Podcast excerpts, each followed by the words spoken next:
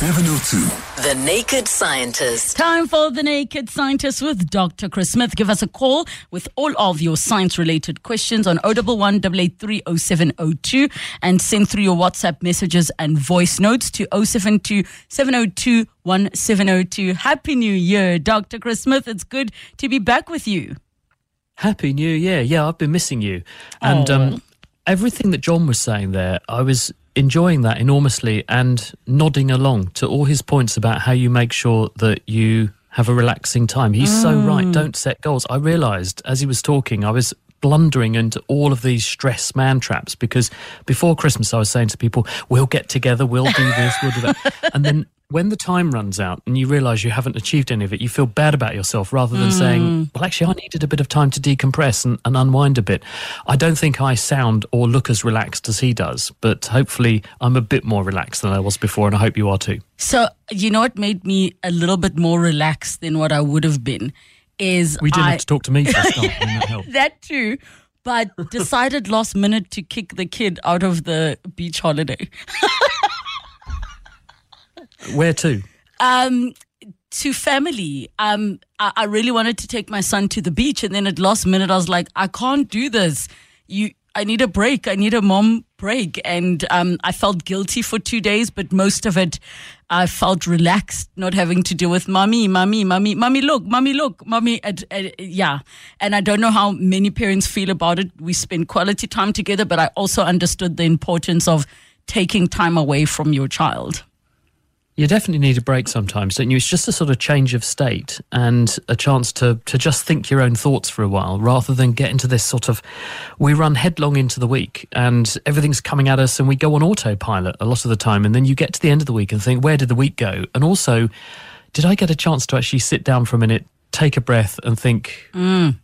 what did I do for me this week? And very often the answer is in this modern era, very little. And I think that that we sort of end up we build a kind of stress debt, and and then that has to be paid back. And sometimes you just need to decompress and, and not feel guilty about doing nothing. Sometimes I find myself saying, "Well, I crave boredom," just because if I'm bored, it means I've finally let myself switch off for five minutes. It doesn't last long. The Yes. craving of boredom, but then you feel better afterwards. All right, do we take your calls? 011 883 0702 and the WhatsApp line 072702 1702. We've got uh, Makosini in Fourways. Hi, Makosini. Happy New Year. Uh, Happy New Year. Uh, quick one for the doc. Uh, okay, I, I want to know if uh, in places where people have died, uh, either whether they were tortured or they died uh, uh, violently, there is uh, what is called paranormal activities. Uh, so, to that, I want to know from the doc as to, from a scientific perspective, uh, do ghosts really exist? And if they do, how do science really interpret those t- so-called paranormal activities? Excellent question. And the answer to this is as far as science is concerned, ghosts don't exist. But that doesn't mean that the experience isn't real for some people. So let me explain. If there's an area which has a reputation for being haunted, in inverted commas, or there's a good story that goes along with something horrible happening in a certain place, then people tend to approach that place with a particular mindset this is spooky. So already, because we've been warned about the place, we tend to be on high alert. Your sympathetic nervous system is busy pumping your bloodstream with adrenaline. So your heart's beating faster, you're breathing faster, you're breathing deeper. Your eyes are open wider to make sure you can see everything and you're on high vigilance, hyper alert. Unsurprisingly, anything makes you jump. So the area, it's almost like a self-fulfilling prophecy, feels spookier than if you knew nothing about its provenance or its background in the first place. The second thing is that science has shown that there is some aspects to a venue which can make it feel spookier because of a phenomenon called infrasound. And scientists have shown that when you get into an area where there's a very high representation of very low frequency sounds, often sounds that we can't hear physically with our ears, but we can feel with other bits of our body, they tend to summon up emotions of negativity or make people feel nervous or scared in that environment. And when researchers have been to places where people say they think a, a, place feels bad or is haunted, you can often find there are high levels of these low frequency sounds there. And it's just a phenomenon caused by the shape of a building, nearby sources of sound and vibration, industry, traffic, weather patterns, and so on, which make vibrations too low in frequency for us to interpret as sound, but we feel them nonetheless. And people have gone a stage further and said, well, it's not just an observational thing. If we apply this sound in a context where people don't expect it to be, can we change their mood? So they did an experiment where they asked people to listen to music in a concert and they applied infrasound during the concert. At times, the audience didn't know they were doing this, and they asked people to keep a log of how emotional different bits of the music made them feel and whether they felt scared, on edge, happy, elated, and so on. And there was a really strong correspondence between the reactions of the audience when these infrasounds were on uh, and them saying they felt uneasy compared to when those sounds were not there. So putting all this together, there's no such thing, scientifically speaking, as ghosts, and people have looked very hard at this sort of thing and thrown all kinds of science at it. We can't find any kind of scientific reason why there should be such a phenomenon. Nevertheless, people's perceptions of these sorts of things do exist, and it may well be that we have a good imagination, a fertile imagination, and together with various environmental triggers, they can make us think we're hearing things or feel uneasy for no reason other than we associate the place with perhaps being somewhere where dangerous things could happen to us. And so we tend to take a more cautious approach, and that makes us think the area is haunted. But you know what's interesting, Doctor, with what you're saying? Um, I've, for example, when I've gone house hunting, walked into spaces that something just felt off and I couldn't say what it was is there a mm. scientific? Well, that could be infrasound, you see, and yes. that could be exactly what they're saying. That you walk into these places, and because of the the structures of buildings, people have put industries in certain positions, cars going past, they can make buildings vibrate. And if buildings are built in a certain way, you you've all experienced the phenomenon of resonance, which is when you drive along the highway, and as you get to certain speeds in your car, this annoying vibration starts mm. and it gets to a maximum at a certain speed and then it goes away again. That's resonance because when things are a certain shape or size, they have a natural pattern at which they vibrate best when you give them the opportunity to do so. So if you build a building which has a certain structure, shape, weight, decorations, things in a certain place, and you have a source of, of vibration that can make that building try to vibrate, it can end up resonating in such a way that it will it will produce an amplification effect of those particular frequencies and if they happen to overlap with the ones that are in this infrasound regime, they can then contribute to feeling a bit weird. And mm. that may be what you're experiencing. Mm. All right. Uh, we have Tess from the West Rand. Hi, Tess. Hi, Rebecca. How are you? Good, thanks. And you? Good. Um, Rebecca, I have a question for your guest this afternoon, please. Um, I have a problem with names. Uh, for some reason, I keep on mixing up people's names, but only when they their names start with the same letter or they sound the same. It's as if it's kind of a, a dyslexia, but with names. Mm. so, like mm. for example, I would call Craig uh, Grant, for example, mm. or vice versa, that type of thing. And I wanted to know: is this normal, or do I really have a problem? Mm. What did you say your name was? George, wasn't it? Um, thanks, thanks, Tess, for that question. Thanks, Jessica. The answer is, it, it, yeah, yeah, it, it, probably is, or Terry, or uh, something like that. But it, it probably is that it's the way your brain is wired, and we're all different, and we we all have these individual little foibles, and we tend to do this kind of thing. And the way our brains work, and the way we store memories and faces and so on, there's a discrete part of your brain. It's on your superior temporal lobe where you have an um, archive of faces and you recognize people because that region of the brain lights up when a face you've seen before is presented to your visual system. And that area is then connected to another region of the brain which is concerned with the name of that person and how to produce the name expressively or hear the words. So when you see one stimulus, the nerve network that is responsible for you recognizing one thing, the face, is then recruiting lots of other brain regions which are doing ancillary jobs. And then it feeds together to say, this is a face, this is Tess, this is what she looks like. And then it tells which bit of the brain is responsible for making the sounds. That's how you say Tess. And in some people, because the connections are slightly miswired, or you can have additional connections to different areas of the brain, sometimes when you recruit one circuit, you also end up pulling up the activity in another one. That's precisely how the brain works, but sometimes it's a bit off target and you end up retrieving the wrong piece of information or two pieces of information at once, and then they have a sort of internal argument as to which one you're going to choose. This happens for a range of different reasons in other respects, and it's called synesthesia. And there are people in the population, they're pretty common, where if you say some certain word to somebody who's got this, they'll say a colour. For instance, they'll say, well, Mondays are always blue and Tuesdays are always red. And it's always the same association. Some people say they can taste shapes. If you show them a circle, it has not just a, a, shape profile in their vision, but they'll experience a flavor in their mouth or a particular taste in their mouth. And it happens the same way reproducibly time after time after time. And we think that this is this very thing happening. It's that the region of the brain that would normally recruit, be recruited to say that is a triangle and these are its features, also pulls up accidentally some of the activity and tasting circuits of the brain and says, and it, this is its taste, even though it hasn't normally got one, or this is its color, even mm. though it hmm. wouldn't normally have one. So I think you might have a sort of naming synesthesia where you're uh, brain is wired in such a way that it, it means that when you get one person's recognition circuit active, it recruits a number of different name circuits at the same time, and then it can't always decide which is the one it absolutely wants to plump for. And I think you're absolutely normal. We all do it, but maybe in your case it happens a bit more.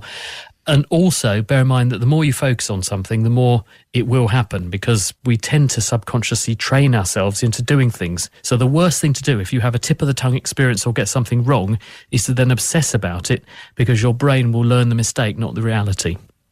All right, thank you so much, uh, Tess from the West Rand, for that question. We've got Simon from Kempton Park. Simon, go ahead. Hi, Brenda. I just want to ask the dog there. Um, about what is the scientific evidence regarding the mindset of a human being and their life experience based on their positivity or negativity towards life. Mm. Well, this is a really interesting point, Simon, uh, because I was talking to a lady at the University of Bristol last week called Emma Robinson, and she'd done some research on people who have, or she's interested in the phenomenon of people who have really hard to treat depression. And in recent decades, we've found that if you give certain drugs, which are not antidepressants, but they can have a sedating effect or a, or a mood altering effect. And in one case, she's looking at psilocybin, which is a hallucinogen, magic mushrooms. In another case, ketamine, an anesthetic agent. She's got evidence that when we store memories, we don't just store the memory, the discrete piece of information, but we attach to it an emotion. So when you are in a good mood and you store the memory of where you put your keys, when you retrieve your keys, you also link to the here are my keys, the I'm in a good mood memory. Mm. And if you're in a really foul mood when you put the tin of beans in the cupboard, the next time you get the tin of beans out of the cupboard, you will remember that you're in a foul mood. And people who have a depressed state, tend to have more negative emotions and attach more negative emotions to their memories. So, unsurprisingly, everything they remember, recall, think about tends to cause them to feel more negative.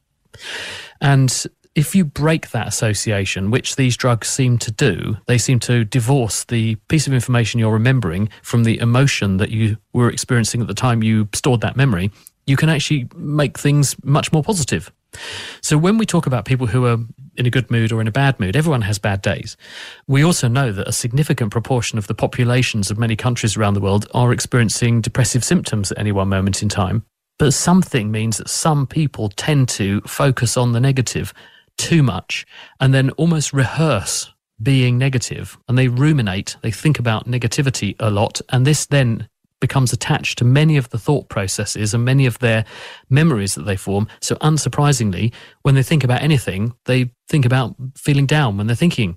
And as a result, they maintain a state of being down. Versus people who don't have that natural tendency tend to think about things in a more positive way, store memories in a more positive way, and therefore, unsurprisingly, stay more positive. And what you've got to do with people who are experiencing low mood is A, find out why they're experiencing low mood and try and re- remove the reversible reasons why they're experiencing low mood, and then help them to get out of that cycle of, of thinking about the negative and add higher value to things and value more the positives and the good things. They still experience them, them as good, but they're just ascribing a lower value to them, and it's, it's helping them to push up the value of the good in their mind so they stay thinking things are better than, than they were before. Mm. Very interesting. Thank you for that question. Uh, Thabiso from Soweto. Happy, happy. Go ahead. Hello. Hi, Am Thabiso. I- yes, go ahead. Yes, how are you? How are you? Uh, my, my question is this question has, has, been puzzling me for quite a long time. When you talk about multiplication, we always uh, uh, add, uh, not add, multiply something. But when you take 1 plus 1, I mean 1 times 1 equals 1. Why is it 1? And but when you take other number, he said he said two two times two is four, mm. but one still remain the same. But the logic behind it is supposed to to, to be a multiplication. Mm. One way to make this a bit sense. easier is to is instead of saying times, think of the word lots of.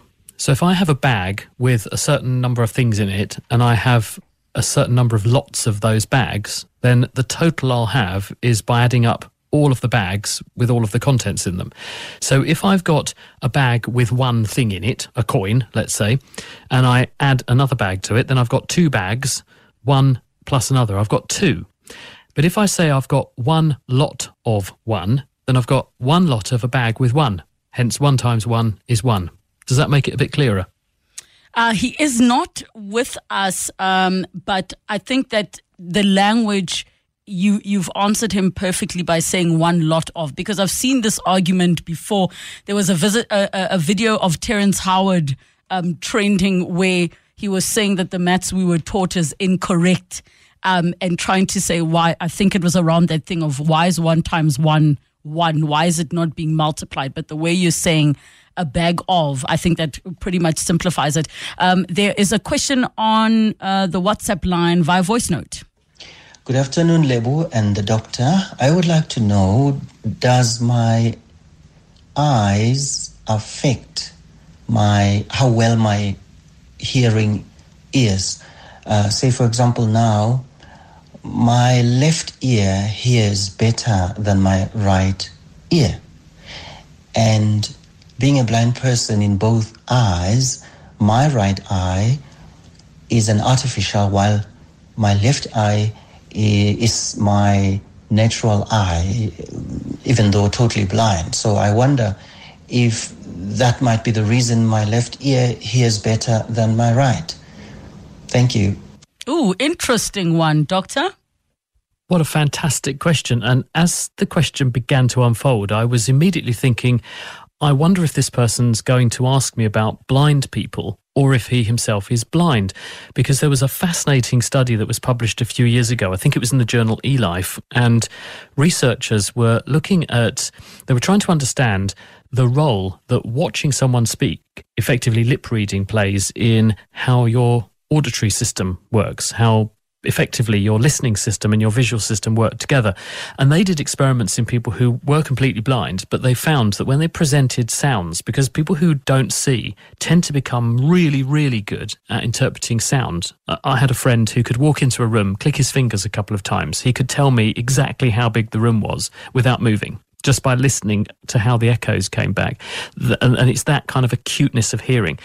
And there's evidence uh, that you've got various bits of the brain which do expand their territory. They use more brain tissue to process certain stimuli, and you can get expansion of the auditory system into the visual system that's not being used by the eyes in people who are born blind. But the reason this study was looking at people who are blind is because they wanted to see, without the interfering effects of the visual system activating the brain, they wanted to see whether, when they presented sounds to blind people, the, the, the areas of the brain that normally help us see are influenced by the sounds. And the answer is they are.